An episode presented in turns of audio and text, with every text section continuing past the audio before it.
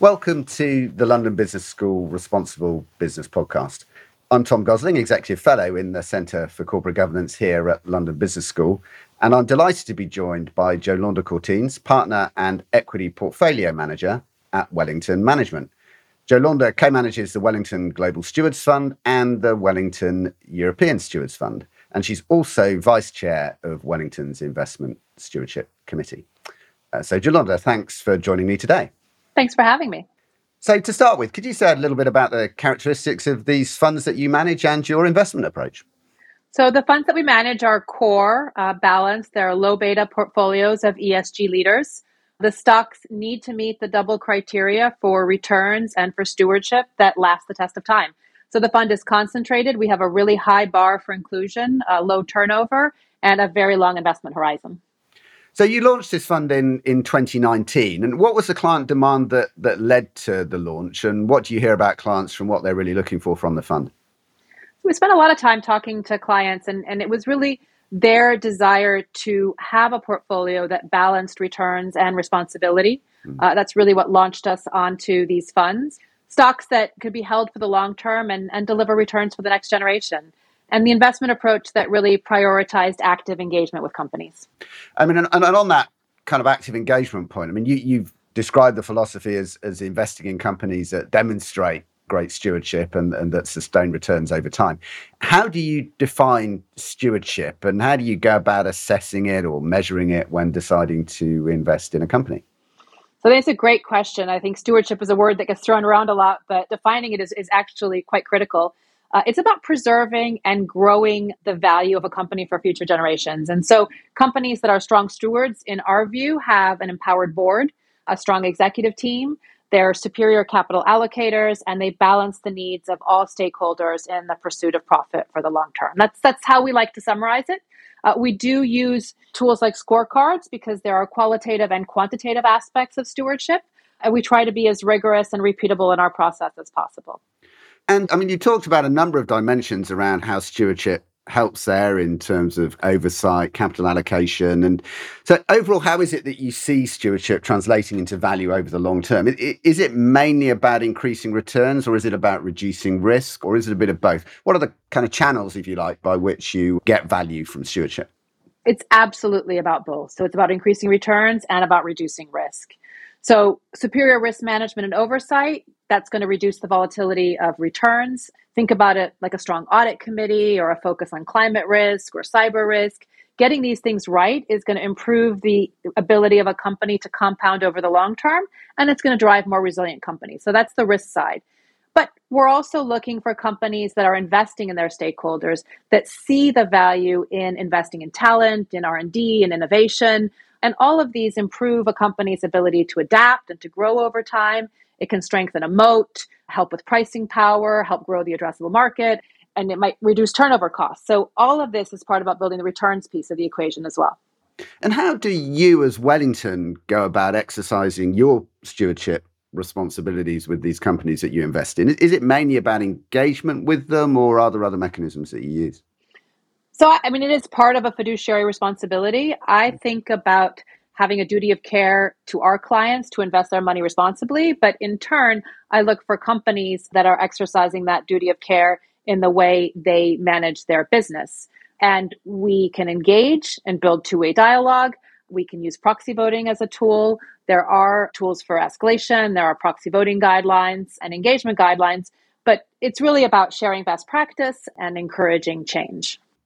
And in that kind of area of encouraging change, I mean, you've spoken about the importance of engaged boards in, in their role as stewards for your investee companies. What sort of questions do you ask boards to get a sense of whether they're acting as stewards in the way that you're wanting them to? So, boards outlast management. I think that's important to start there, right? Boards are the everlasting oversight of a company, and they're mm. there to set long term strategy. They're there to weigh in on large capital allocation decisions and they're ensuring uh, that a company is both resilient and adaptable.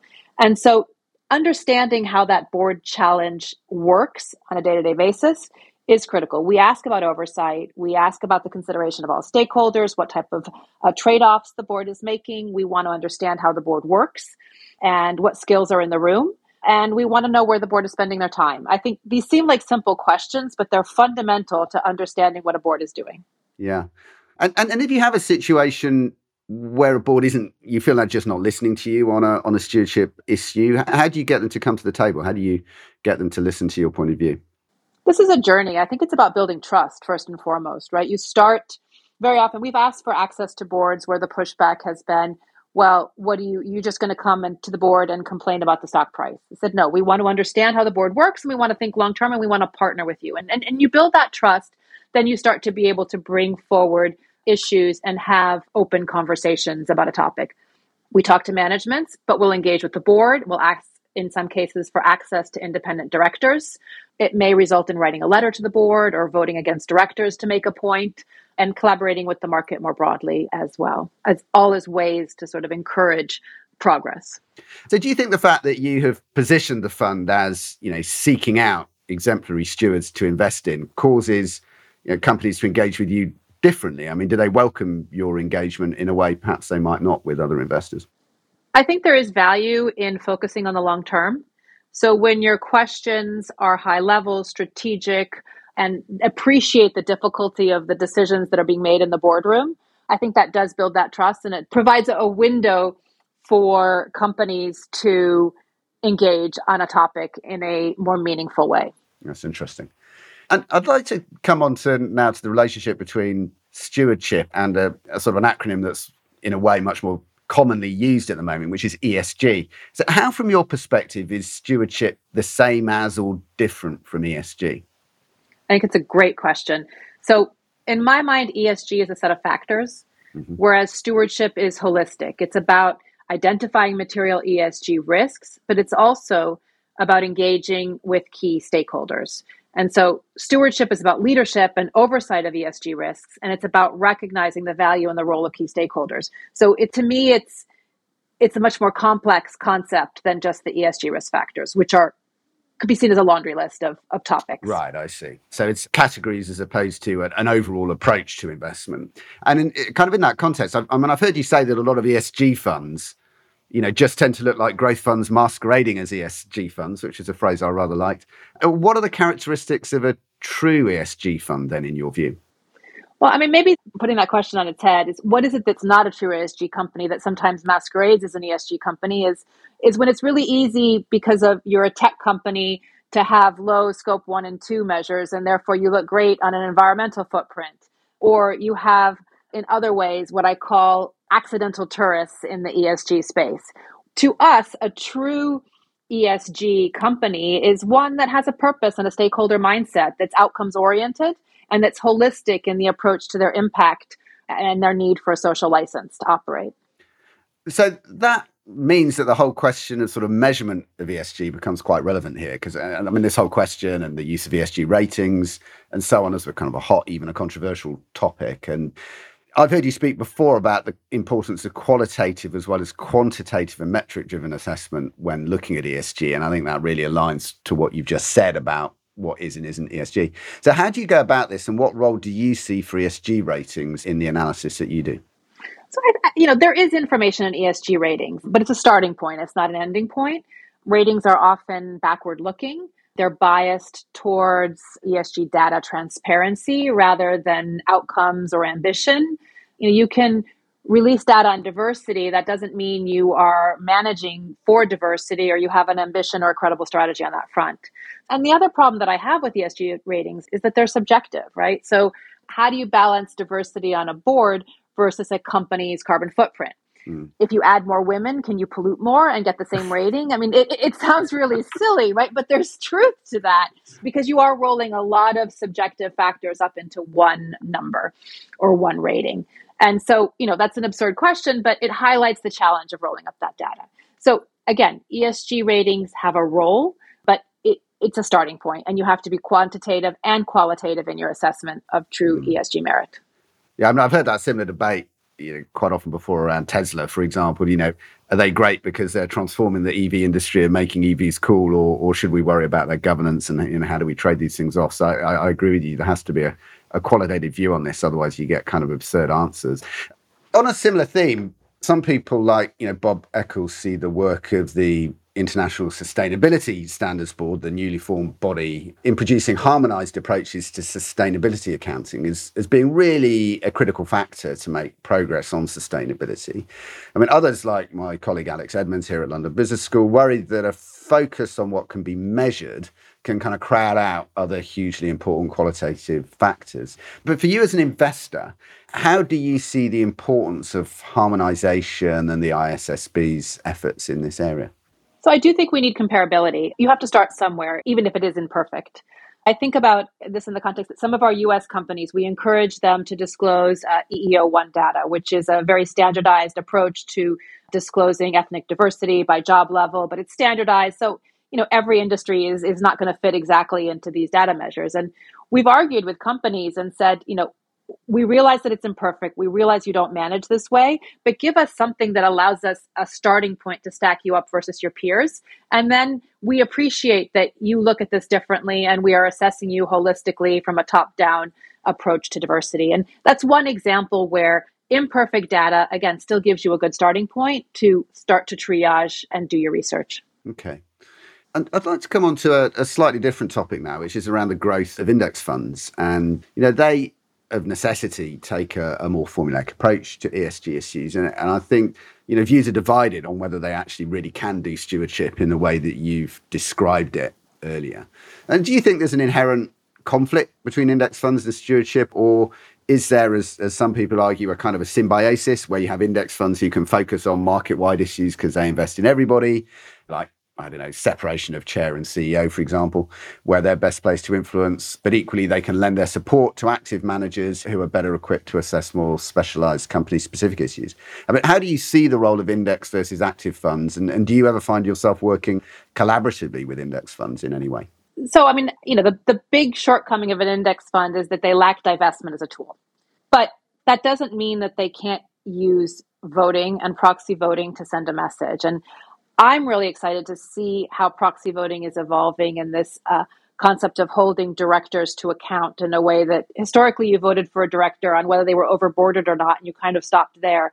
Now, if there's not diversity on the board, you can vote against the chair of the nominations and governance committee. Or you know you can hold uh, the chair of a committee to account for lack of environmental disclosure on scope one and two. I mean these are tools that we're using as an industry much more actively today than ever in the past. And index funds certainly have that same capacity to use those tools and to send those messages. So I think as an industry, we have to keep pushing for higher standards and, and hold that bar high. And, and whether you are passive or active, I think that's a responsibility that we bear as fiduciaries.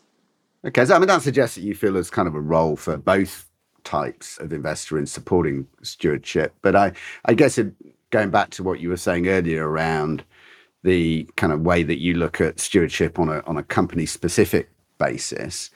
Do you find that the issues that you focus on are just inherently company specific, or are there some key themes that you see as being common across your engagements in the next five or 10 years? I think it's both, right? I mean, certainly there are specific areas of focus for every company. We have the privilege of being active investors and we can really do the deep research on a company, understand what's material and where the challenges are, whether that's supply chain issues or you know deforestation challenges. Those will be very company specific topics.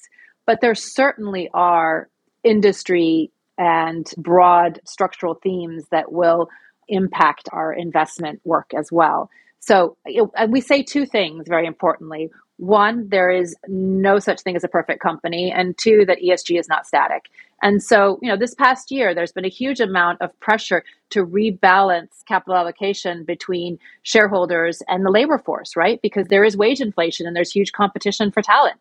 And that's something that, you know, from a timeliness perspective, we need to spend time on today in terms of engaging with our companies. So you do end up with very broad themes across the portfolio. I'd like to maybe dive in a bit more detail into a couple of um, stewardship issues that are particularly topical right now. And one is climate change, which is, I think, a great example of the kind of systemic risk that investors are being asked to act upon.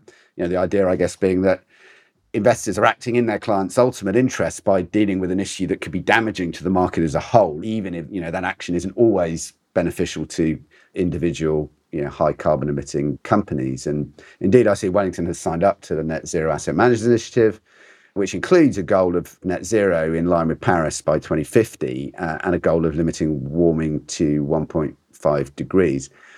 And I'm interested in the question about whether you think your mandate to act on climate issues is whether you see it as being driven by increasing returns for your investors, or is it more driven by your clients' expressed preferences for how they want their money to be invested? So, for example, are they telling you that they want it invested to align with 1.5 degrees, even if that costs them in terms of returns? I think it's both, right? These considerations are increasingly aligned if you extend your time horizon physical and transition risk is growing and, and clients may want action now but companies that don't act today are delaying future transition costs so i don't see it as an either or but i mean there is an issue and maybe i'm just not thinking this through very clearly but i'm not a climate scientist but it's looking to me that it's less and less likely that we will actually limit global warming to 1.5 degrees if i you know if i listen to people who know what they're talking about on this issue but on the other hand you know, two degrees looks like an achievable goal if, if we do get our act together. But ultimately, listed investors by their actions alone can't really control this because you know what the Indian, Chinese, Russian, US kind of governments do, uh, you know, as well as us here, are really going to determine the outcome. So if we get to a point where two degrees is most realistic as an outcome, yet investors invest in a way that's aligned with one and a half degrees as required by the Net Zero Asset Managers Initiative, isn't that likely to lead to misallocation of capital from the client's perspective because you'll be investing on an economic scenario that isn't likely to come to pass. So, how does this get squared with fiduciary duty? And even kind of taking it to extreme, some academics have argued that fiduciaries should be investing in oil stocks as a hedge against governments taking insufficient action against climate change. I mean, that might be a little bit of an extreme position, but you know, this question about how you align fiduciary duty when actually there's uncertainty about the outcome. How do you look at the question of fiduciary duty in that context? Well, I, I think what you've presented is a, is a classic prisoner's dilemma, right? And and if we ultimately want to live on a, a planet with access to resources and and with lower physical climate risk then i mean everybody has to do their part. So while some players may not move as quickly as others uh, it doesn't change the direction of travel. So whether a company is spending money on innovation to create products that are less carbon intensive or whether they are engaging with their supply chain and helping that supply chain transition to renewable energy sources i mean those all are things that are going to have to happen. So you're going to do it sooner or you're going to do it later. And I feel that the company's ability to be resilient and to adapt is going to be stronger if you do that today, ahead of regulation, ahead of carbon pricing, ahead of all of this barrage of, of intervention to help force that outcome that we're looking for. So to me, again, this prisoner's dilemma is, is a flawed approach to the challenge. We want to own companies that are using their excess returns to reinvest in their stakeholders, and that includes the planet. That's interesting. So, I mean, you know, how I'm interpreting that is that, you know, even if we ultimately don't get to 1.5 degrees, companies that have sort of learned by doing earlier and have innovated earlier are probably going to be better positioned for whatever world we're in, assuming that we don't totally give up on uh, on on addressing climate change, which hopefully we we won't. And I suppose that also contains the seeds of of an answer to my next question, which relates to science-based targets, which are often being requested of, of companies by investors that they adopt science based targets. And in crude terms, these require all companies in industry to, to kind of squeeze emissions down by a common date. However, we know that in practice, the path to net zero is going to be really lumpy, driven by innovations at certain points that are probably going to drive discontinuities, maybe through new entrants and incumbents going out of business? And uh, how useful do you think ultimately investor pressure on incumbents to adopt science based targets is, is going to end up being to address climate change as opposed to, I don't know, government sponsored industry targets and investments in innovation? climate risk is, is a real tangible risk and we need all of these measures right the, some companies may benefit more from some of these measures in that transition than others so they push companies to take a holistic view towards their carbon footprint, and that includes engaging with their supply chain and innovation and reducing their carbon footprint so that they contribute to a more circular economy. And you know that is a critical role for science-based targets in pushing companies to better carbon footprints.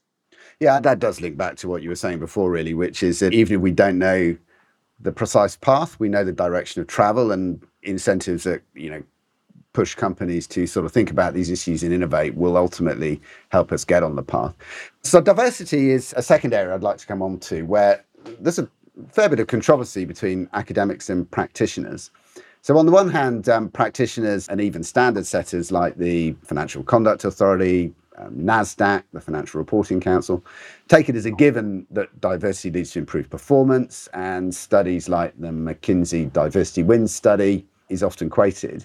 But on the other hand, we've got very reputable academics pointing out the flaws in the McKinsey studies and saying that when you look at the best quality evidence, the claimed financial benefits of diversity just don't show up in the numbers. And the, and the common consensus about why that is is that it's probably because diversity is, is kind of more complex in a numbers game and it's much harder to achieve inclusion throughout an organization to make diversity effective.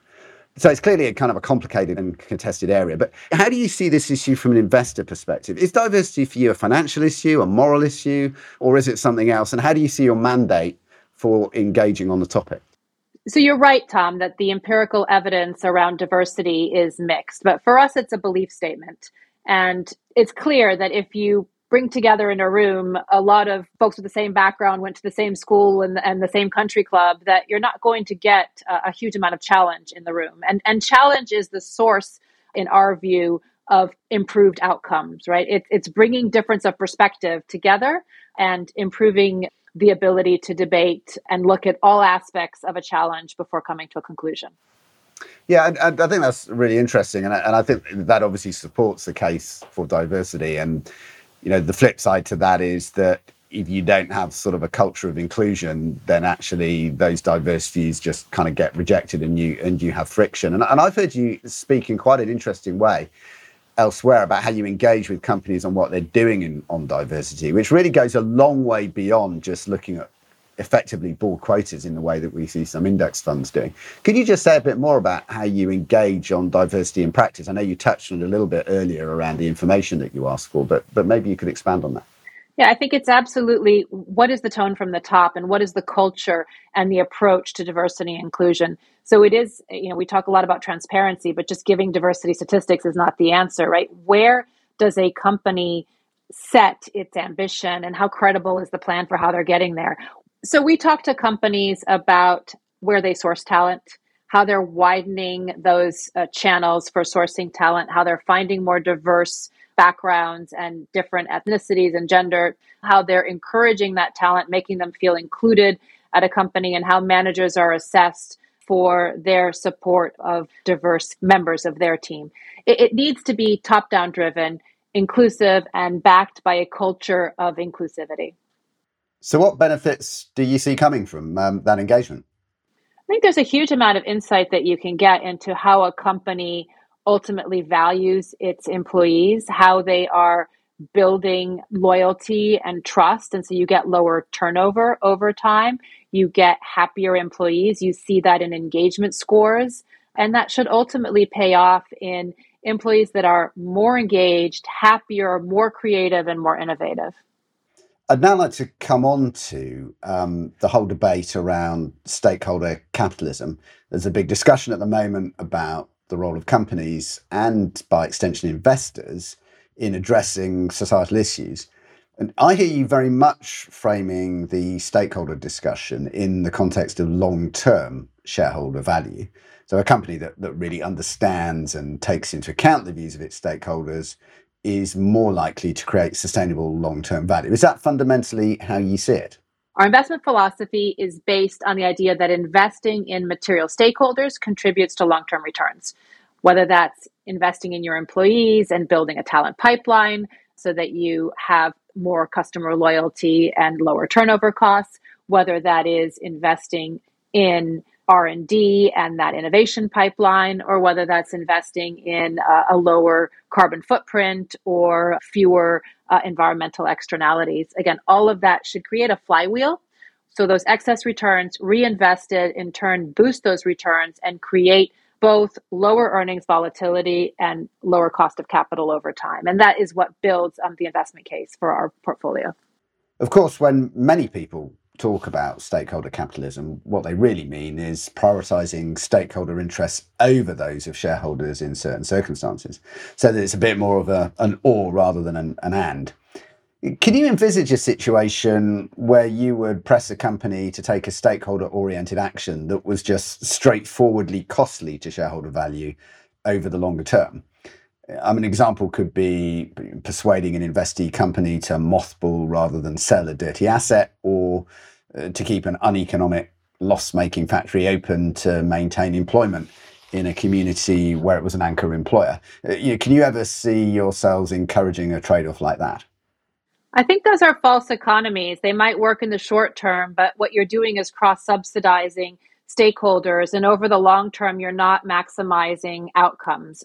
So I think it's really important to still make strong capital allocation decisions and think of it in the context of uh, long term returns. That doesn't mean that we wouldn't encourage a company in year one to invest more in wages because paying your workforce today and adjusting for inflation is really critical. And that may cost returns for a period of time. But over the long term, that should benefit the company.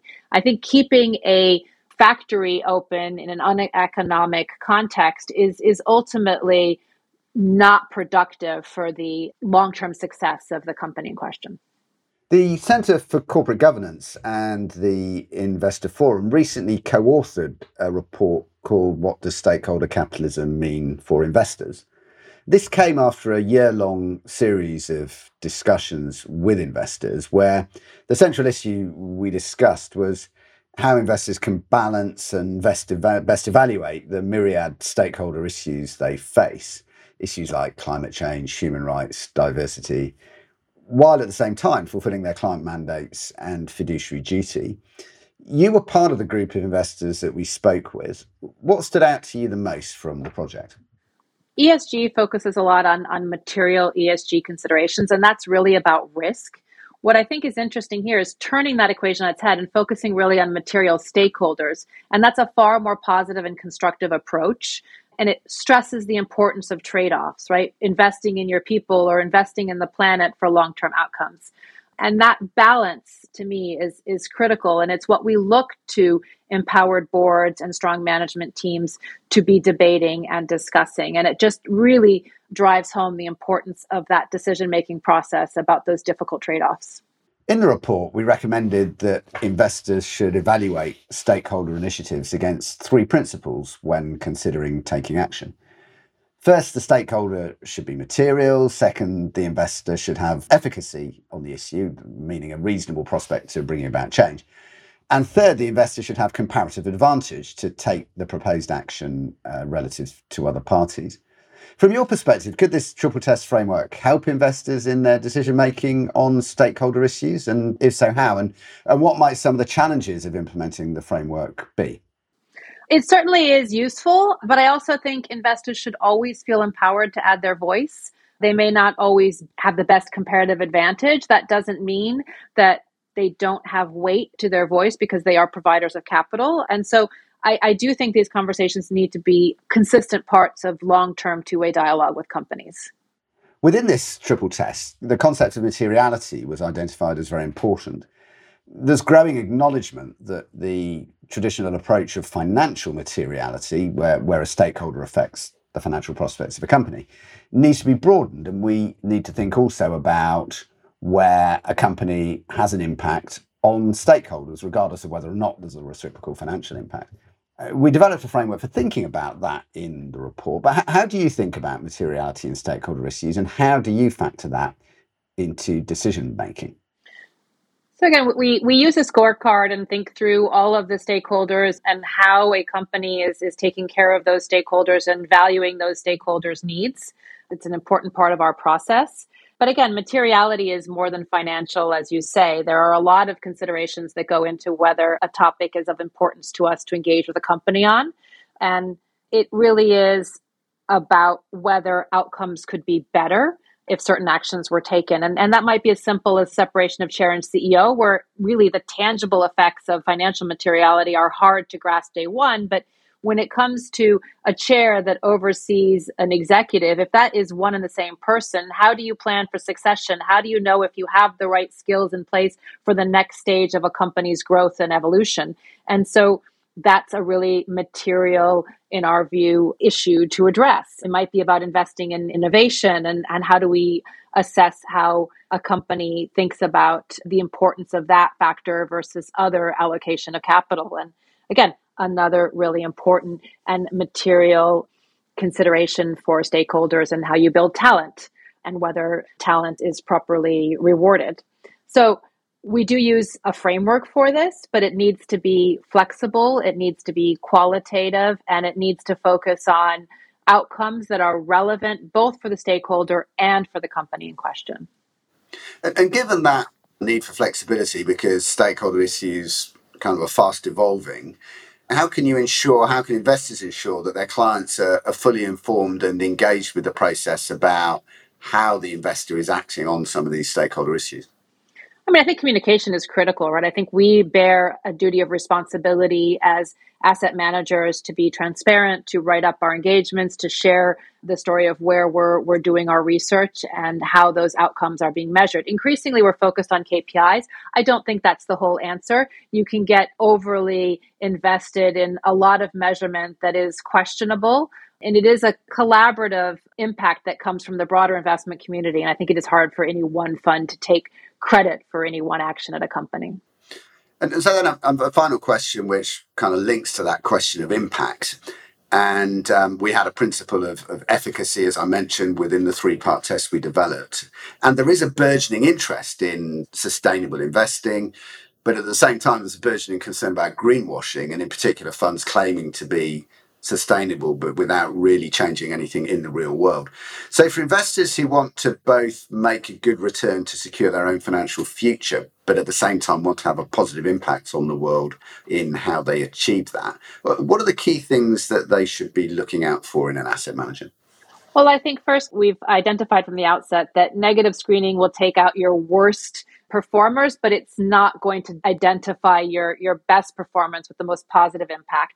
Uh, and so, you know, looking for an asset manager that is active and inclusive in their strategy is really important. Does the asset manager have access to management to create um, the engagements and the outcomes? Is there focus and deep research behind how investments are being made. So, again, to avoid that greenwashing challenge. And is there value, trust, and, and relationship building happening between the asset manager and corporates to keep that positive flywheel? Well, that's a great kind of checklist of issues that you know, both individual and institutional investors can use. And so, Yolanda, thanks for a great discussion. Really enjoyed it. Thank you so much, Tom. It's been a pleasure.